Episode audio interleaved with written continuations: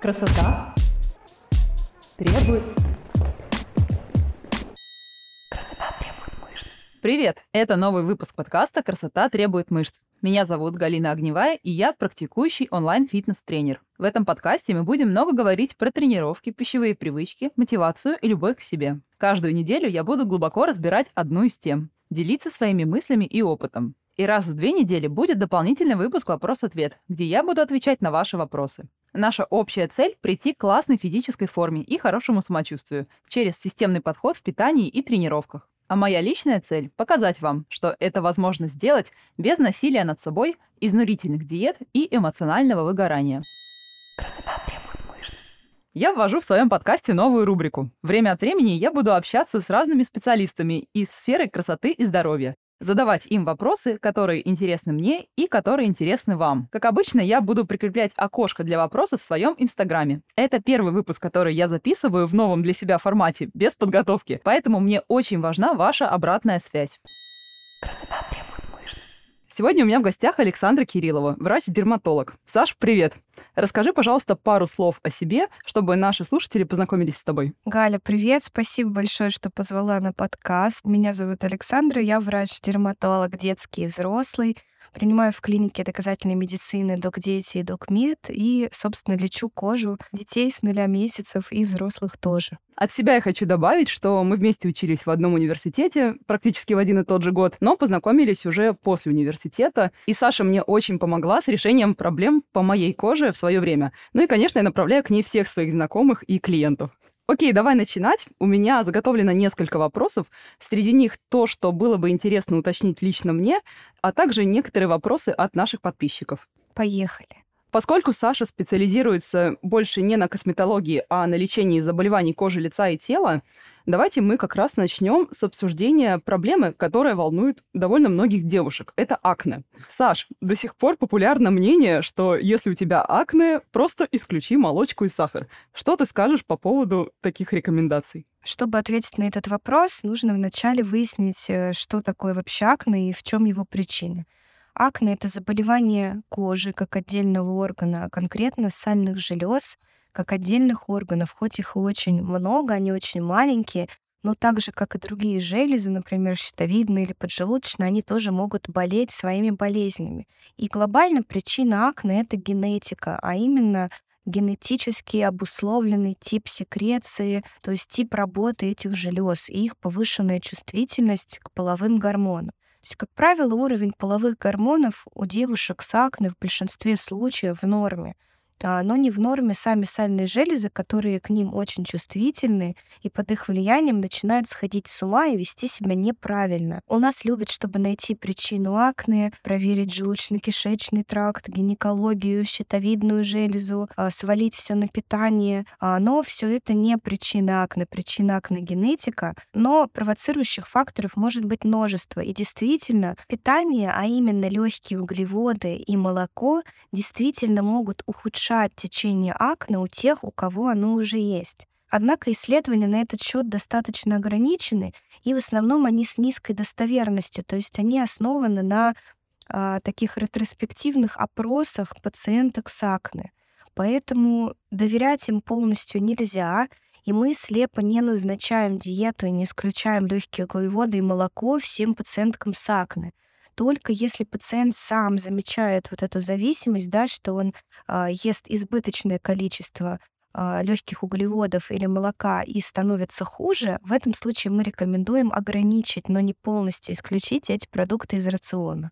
Угу. И уже наблюдать за индивидуальной реакцией. То есть помогает это исключение э, или не помогает? Правильно? Да, именно так. Но важно понять, что это не способ лечения акне, это просто вспомогательный инструмент, да, который может сделать а, немного получше, да, но вылечить диеты ни одно акне не получится. По поводу исследований для слушателей я бы хотела дать такой комментарий, что, что данные, полученные от пациентов, они субъективные, и никто точно не отслеживал, какое именно количество молочки, сколько было. То есть это люди просто сами заполняли дневник питания, возможно, за неделю, и, возможно, что-то не учитывали друг другое, и поэтому прям полностью полагаться на эти данные пока что еще рано. Саш, скажи, пожалуйста, а это же относится и к кофе, и к глютену, верно? Относительно кофе таких исследований вообще не было.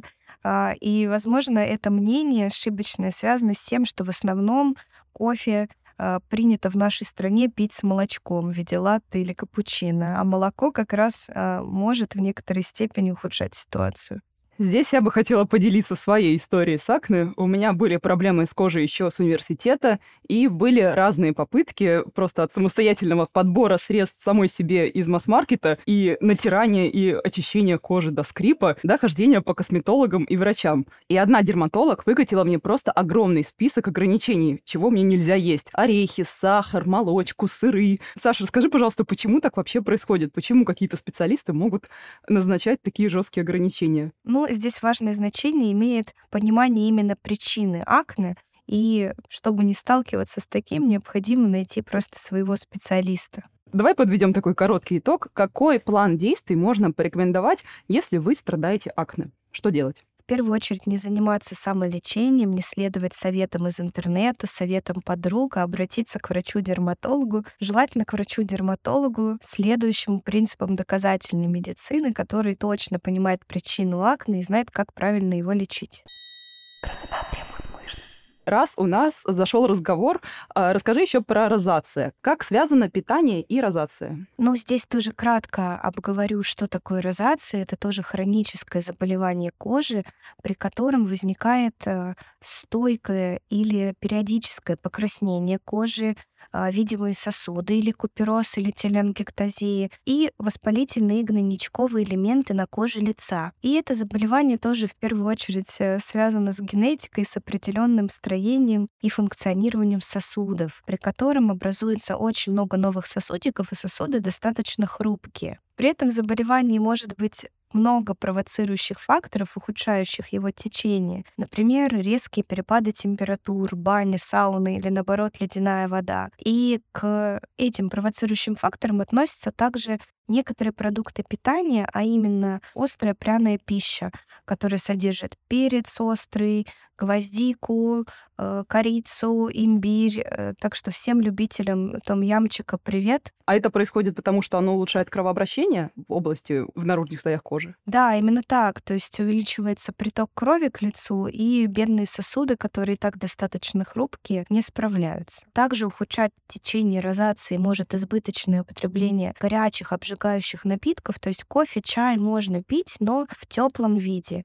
И ухудшать течение может э, алкоголь, часто красное вино. Важно понимать, что, опять же, э, полное ограничение этих продуктов питания не приведет к излечению, не приведет э, к тому, что лицо перестанет краснеть, оно станет беленьким. То есть здесь тоже необходимо лечение, но здесь ограничить эти продукты рационально, чтобы не было ухудшения и прогрессии. То есть на этот счет по сравнению с акне уже все выяснено и известно.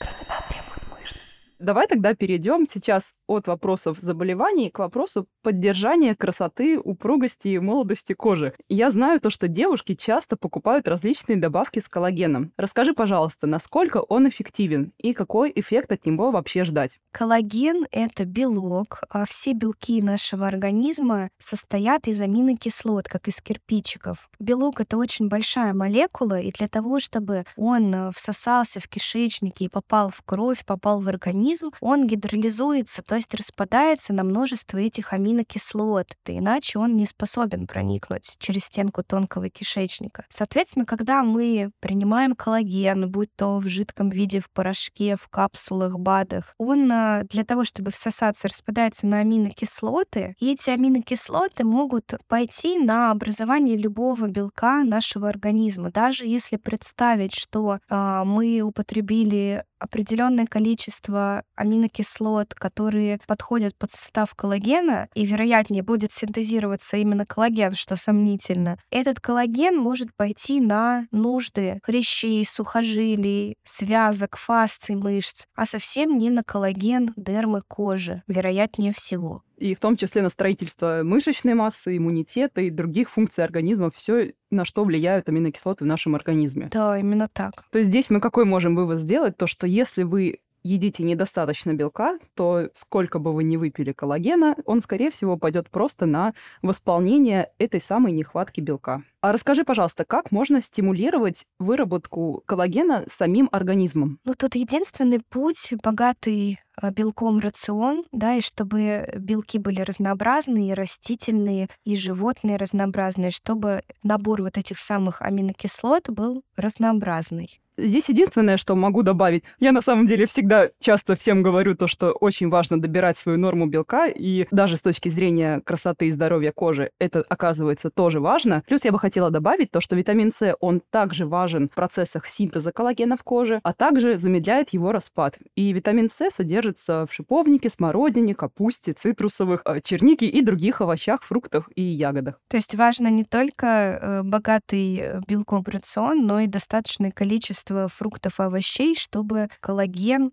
из аминокислот этого белка синтезировался. Да, супер. А также, на мой взгляд, очень важно отметить негативное влияние курения на состояние и качество вашей кожи, потому что химические вещества табачного дыма, они разрушают коллаген и эластин, а это волокна, которые отвечают за упругость и эластичность кожи. Также они негативно могут влиять на кровоснабжение, формирование нового коллагена кожи и регенерацию кожи в целом. Это очень важно, так как эпидермис у нас регулярно обновляется.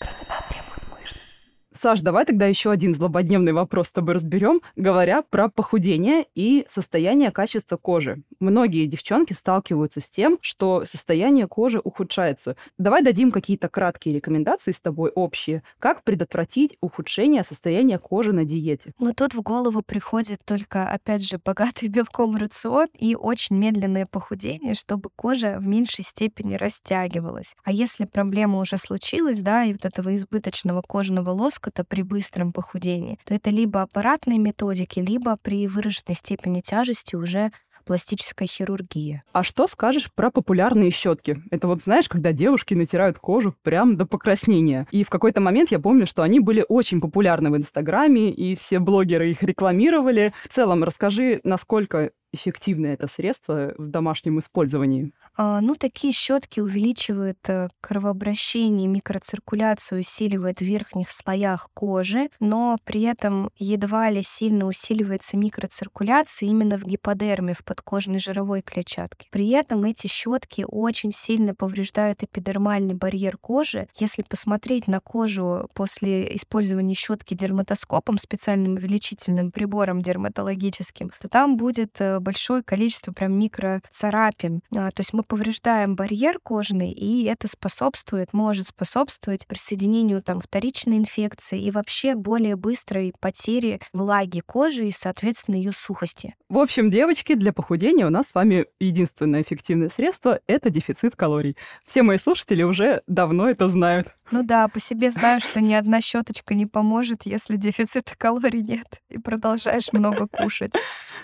Хорошо, Саш, давай тогда, пожалуйста, обсудим такую проблему, как ломкость ногтей и ломкость и сухость волос. Понятно то, что причин может быть много, но может ли диета и неадекватное питание привести к таким проблемам? Насколько сильно связано питание? Ну, на самом деле, некоторые дефициты микроэлементов действительно могут вести к повышенной ломкости а, ногтей, к расслаиванию свободного края. Например, а, дефицит железа, который часто очень встречается у менструирующих девушек. Мы каждый месяц теряем кровь, и, соответственно, железодефицитная анемия и железодефицит — это один из самых часто встречающихся дефицитов по микроэлементам. Но хочется сказать, что в большей степени на ломкость именно ногтей влияет механическое травмирование. То есть если это расслаивание и ломкость ногтей ног, то вероятнее всего влияет постоянное давление обувью. Если это расслаивание и ломкость ногтей рук, то могут влиять вредные привычки по типу обгрызывания, покусывания, работа с клавиатурой, а не только какие-либо дефициты. Что касается волос, волосы — это мертвые придатки кожи, ороговевшие, и